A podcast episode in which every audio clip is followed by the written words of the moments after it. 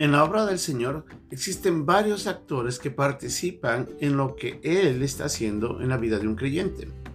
Hay personas que le han ayudado a crecer, hay personas que han testificado, hay personas que los han exhortado.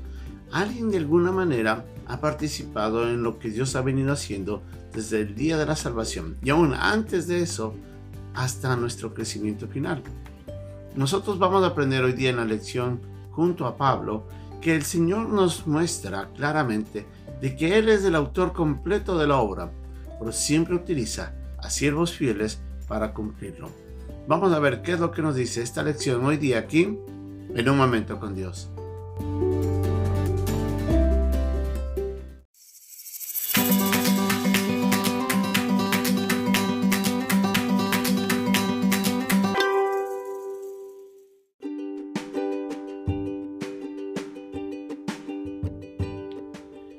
Pasaje de hoy día se encuentra en la primera carta a los Corintios, en el capítulo 3, versículos 5 al 9. ¿Qué pues es Pablo y qué es Apolos? Servidores por medio de los cuales habéis creído, y eso según lo que a cada uno concedió el Señor. Yo planté, Apolos regó, pero el crecimiento lo ha dado Dios. Así que ni el que planta algo, ni el que riega, sino Dios que da el crecimiento y el que planta y el que riega son una misma cosa, aunque cada uno recibirá su recompensa conforme a su labor, porque nosotros somos colaboradores de Dios y vosotros sois labranza de Dios, edificio de Dios.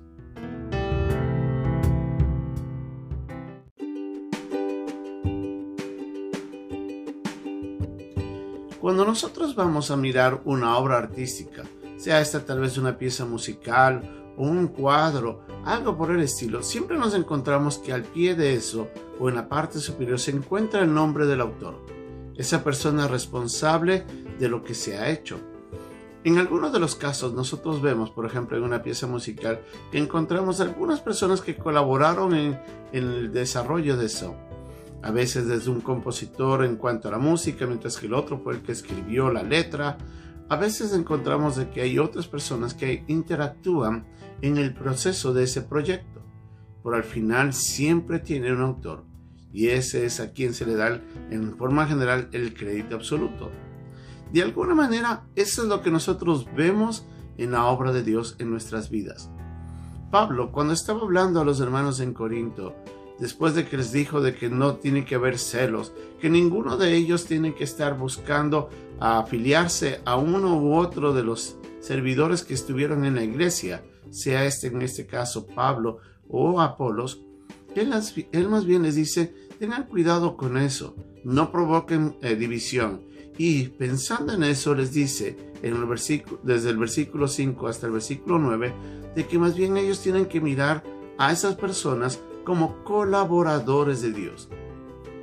Y les dice claramente de que nosotros somos ese trabajo que Dios está haciendo para llevarnos a nosotros a crecer a la imagen de Cristo.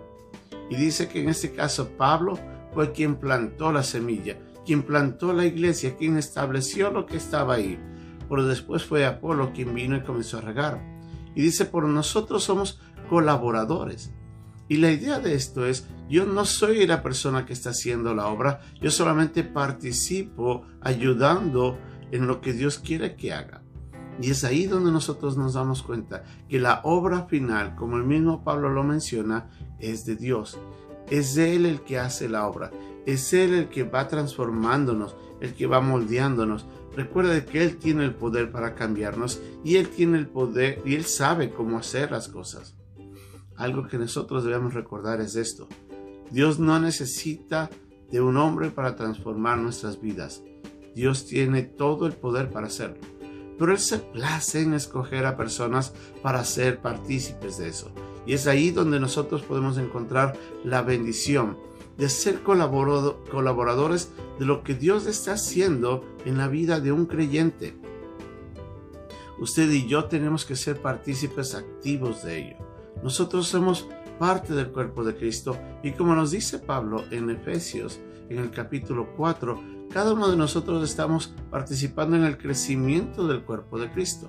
Nos edificamos con nuestros dones nosotros somos partícipes de lo que Dios está haciendo dentro del cuerpo, ajustando la vida de cada creyente. El propósito, llevarlos a crecer a la imagen del Señor Jesús. Entonces, usted y yo somos partícipes. Pero al mismo tiempo, nosotros podemos ver en nuestra propia vida la, participación de varias personas. Desde la persona que nos llevó a acercarnos a la iglesia, tal vez la persona que nos habló de Cristo, tal vez la otra persona fue quien nos discipuló en la escuela dominical cuando leíamos, eh, aprendíamos las lecciones, tal vez desde la predicación, tal vez algún libro que Dios usó para moldear nuestra vida. Tantas cosas que Dios hace a través de la vida de otras personas usando sus dones para edificarnos a nosotros. Y es en ese proceso en el que todos podemos ver la rúbrica final del Señor con colaboración de ciertas, de ciertas personas. La pregunta que deberíamos hacer es, ¿qué vemos nosotros en nuestra propia vida? ¿Quiénes son esas personas que han estado ahí?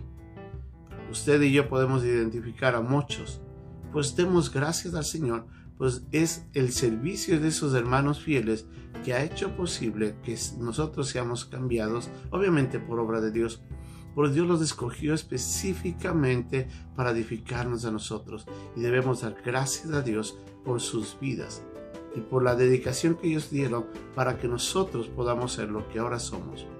Ahora, la otra pregunta que nace con esto es, ¿usted puede ver su nombre eh, como colaborador en la obra de Dios en la vida de otros? A veces es donde el creyente se queda ahí corto, porque muchas veces no, todos participan activamente en la edificación de la vida de otras personas. Muchos somos cristianos pasivos en esa parte. Y ahí es donde nosotros tenemos que levantarnos de esa comodidad y ponernos a las, manos del Señor para que Él nos use. Dios quiere usar a cada creyente para edificar la vida de otras personas. Y usted puede ser esa persona activa. Tal vez usted sea la persona que usted vaya y anime a otros a buscar a Dios. Tal vez sea la persona que usted hable de Cristo y en ese instante la semilla se planta. Tal vez usted desarrolle, eh, le ayuda a crecer a la persona en el proceso del, del discipulado. Tal vez usted llegó en algún momento a consolar al hermano, a exhortarle, a animarse para que no se aleje del Señor. Tal vez usted Dios usó para reprender a un hermano y ayudarle a corregir esa vida en la que estaba eh, en el pecado. De alguna u otra manera, todos podemos ser partícipes de lo que Dios está haciendo. Siéntase bendecido cuando Dios le usa. Siéntese agradecido cuando Dios ha usado la vida de otras personas para lo que Él ha hecho.